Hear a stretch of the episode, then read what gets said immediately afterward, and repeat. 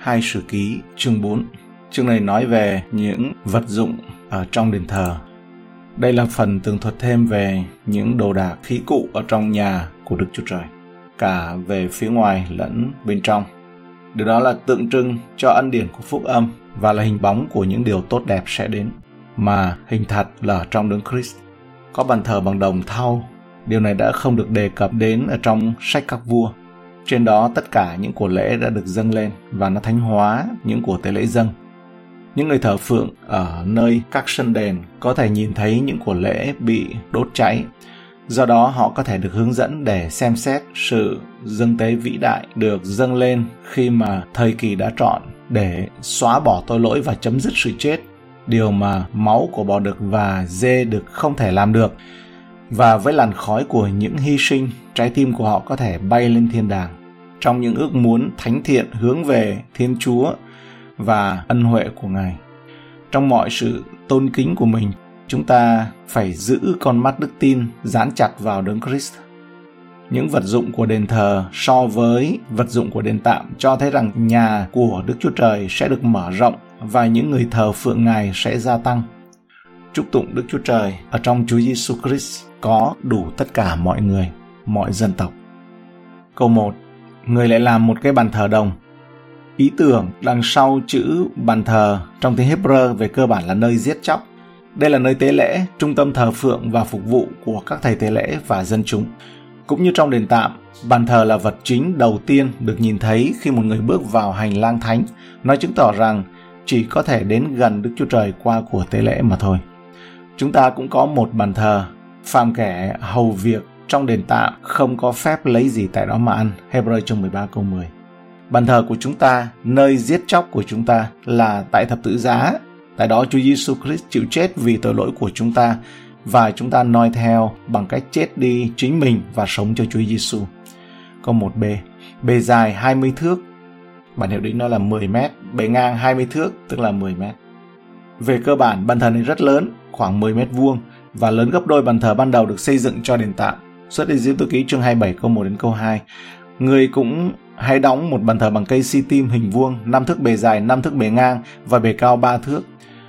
Nơi bốn góc bàn thờ hãy làm sừng ló ra và bọc đồng. Và bề cao là 10 thước tức là 5 mét. Bàn thờ được nâng lên đáng kể, bàn thờ được dựng lên cao để toàn thể dân chúng có thể nhìn thấy của lễ thiêu và được nhắc nhở về tội lỗi của họ và về đấng cứu rỗi của họ, về luật nghi lễ là phúc âm cho người Israel vào lúc đó. Bởi vì vào thời điểm này thì luật nghi lễ là phúc âm của họ. Câu 2 đến câu 3. Người làm một cái biển đúc, bản hiệu đính dịch là cái bể hình tròn.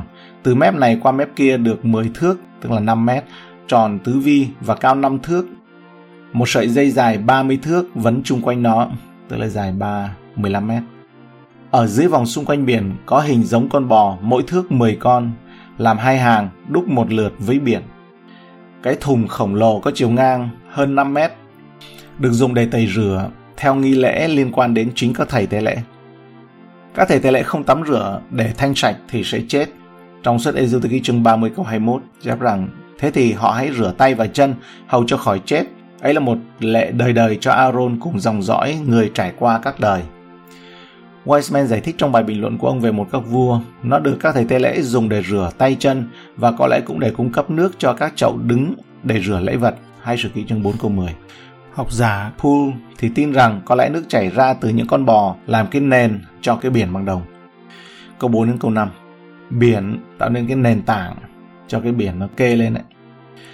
Biển để kê trên 12 con bò, ba con xây về hướng bắc, ba con xây về hướng tây, ba con xây về hướng nam và ba con xây về hướng đông. Biển ở trên các con bò ấy, thân sau chúng nó đều quay vào trong bề dày biển một gang, mép nó như mép cái chén, làm tựa hoa huệ nở. Hồ nước lớn này được đặt trên những con bò được điêu khắc, một số người nói là dự báo về 12 sứ đồ, những người đã mang nước của sự sống đi khắp thế gian. Nó chứa 3.000 bát. Trong một các vua chương 7 câu 26 thì ghi là chứa được 2.000 bát. Vì sách sử ký được viết sau thời kỳ lưu đày của người Babylon nên rất có thể ở đây nó đề cập đến loại bát của người Babylon vốn có thể ít hơn của người Do Thái. Câu 6. Người cũng làm 10 cái thùng, và để năm cái bên hữu và năm cái bên tả đặng rửa tại đó. Người ta rửa trong đó vật gì thuộc về của lễ thiêu, còn những thầy tế lễ đều tắm rửa trong biển đúc. Những thùng chậu bổ sung này được dùng để rửa và làm sạch các bộ phận của động vật trong các nghi lễ hiến tế. Câu 7 đến câu 8 Người làm 10 cái chân đèn bằng vàng theo kiểu đã định rồi để nó trong đền thờ năm cái bên hữu, năm cái bên tả, lại đóng 10 cái bàn để trong đền thờ năm cái bên hữu và năm cái bên tả. Công việc của đền thờ cần có những chân đèn để thắp sáng và những cái bàn để đựng bánh trần thiết, loại bánh tượng trưng cho sự tương giao liên tục của dân Israel với Đức Chúa Trời. Đáng chú ý là đền tạm cũ có một chân đèn và một cái bàn. Đền thờ đã thể hiện một cách thích hợp là ánh sáng rực rỡ hơn và một sự thông công năng động hơn. Câu 8b Rồi 100 cái chậu bằng vàng những cái chậu rải huyết không được liên kết đặc biệt với những chiếc bàn mà dường như được sử dụng để hứng máu của những vật hiến tế, sau đó được rải lên bàn thờ trong các buổi lễ chuộc tội ở đền thờ. Câu 9. Người cũng làm hành lang cho thầy tế lễ. Đây còn được gọi là sân trong. Sân của đền thờ chỉ dành cho các thầy tế lễ. Câu 9b. Và cái sân rộng, các cửa của sân rồi bọc đồng các cánh cửa ấy, người để cái biển ở bên hữu đền hướng đông về phía nam. Đây là sân ngoài, nơi trong khuôn viên đền thờ dành cho toàn thể cộng đồng dân Israel. Tuy nhiên, sự phân chia thành hai khu vực sân này ở trong hai các vui chương 23 câu 12 thành hai khu vực sân này đã thể hiện cụ thể thực tế là theo giao ước cũ hai câu vui chương 23 câu 12 là, vua Josiah cũng phá những bàn thờ mà các vua juda đã cất trên nóc nhà lầu của vua Acha, lại những bàn thờ mà Manasseh có dựng lên trong hai hành lang cái sân gọi là hành lang của đền thờ Đức Giê-hô-va, thì người đập bể và cất đem khỏi chỗ và rải bụi nát nó trong khe Sethron.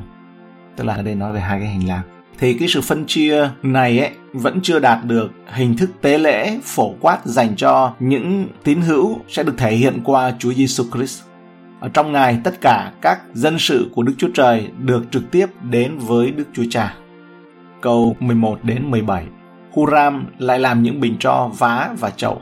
Huram làm xong công việc người đã vì Salomon làm trong đền của Đức Chúa Trời, tức hai cây trụ và bầu trụ, hai cái bầu trụ ở trên chót trụ, hai tấm lưới bao hai cái bầu ở đầu trụ ở trên chót trụ, 400 trái lựu gắn vào hai tấm lưới, mỗi tấm có hai hàng trái lựu đặng bao hai cái bầu của đầu trụ ở trên chót trụ. Người cũng làm cái táng và cái thùng ở trên táng, đúc một cái biển và 12 con bò ở dưới nó chế những bình tro vá nỉa và các đồ lề nó Huram Abi vì Salomon làm các đồ đó bằng đồng trơn láng đặng dùng trong đền của Đức Giê-hô-va. Vua truyền đúc các đồ ấy nơi đồng bằng Jordan dưới đất sét giữa Zukot và Sereda. Uram vốn ông là một nửa người Israel và một nửa là dân ngoại. Ông là thợ thủ công giỏi nhất xứ. Salomon đã thuê ông làm tất cả những công việc, tức là những công việc mỹ thuật của đền thờ những bình cho vá và chậu. Vá tức là cái sẻng. Những đồ vật này được sử ký đặc biệt lưu ý bởi vì đây là một số vật phẩm duy nhất được phục hồi và sử dụng từ thời kỳ đền thờ đầu tiên cho đến thời kỳ của sử ký. Việc nhấn mạnh vào các vật chứa trong đền thờ cũng như sự liên kết giữa lều tạm và đền thờ nhấn mạnh đến tính liên tục được tượng trưng bởi đền thờ. Việc những bình đựng trong đền thờ như là tro, vá và chậu. Trở lại đền thờ thứ hai là một trong những dấu hiệu chính cho thấy dân Israel sau thời kỳ lưu đày vẫn là một cộng đồng thờ phượng của dân giao ước. Xem trong Esra chương 1 câu 7 đến 11, chương 6 câu 5, chương 8 câu 2 bánh và từ. Câu 18 đến 20, vua Salomon chế các đồ ấy thật nhiều lắm, còn số cân của đồng thì người ta không biết. Salomon làm hết thảy các đồ lề trong đền Đức Chúa Trời, bàn thờ vàng, những cái thùng, sắp bánh trần thiết, chân đèn và cái thép nó bằng vàng ròng đặng thắp trước nơi trí thánh theo lệ đã định. Không thể xác định được trọng lượng, cũng không có nước nỗ lực nào để ghi chép chính xác những gì đã được trao cho việc phụng sự Đức Chúa Trời. Ngay cả tay trái của Salomon cũng không biết tay phải mình phải làm gì. Tất cả chúng ta đều có khuynh hướng ghi chép chặt chẽ những gì chúng ta dâng cho Đức Chúa Trời. Nhưng hình thức sùng kính cao cả nhất qua sự tính toán là như vậy. Câu 21 đến 22 cũng làm các hoa thép và nỉa bằng vàng ròng, những dao chậu chén lư hương cũng bằng vàng ròng và nơi vào đền, các cánh cửa đền trong nơi chí thánh cùng các cánh cửa của đền thờ cũng đều bằng vàng. Biểu tượng của hệ thực vật và động vật trong đền thờ có thể cho thấy quyền tối cao của Đức Chúa Trời đối với trật tự được tạo ra hoặc một ám chỉ khác về sự hài hòa của mọi tạo vật trước sự hiện diện của Đức Chúa Trời như trong vườn Eden vậy.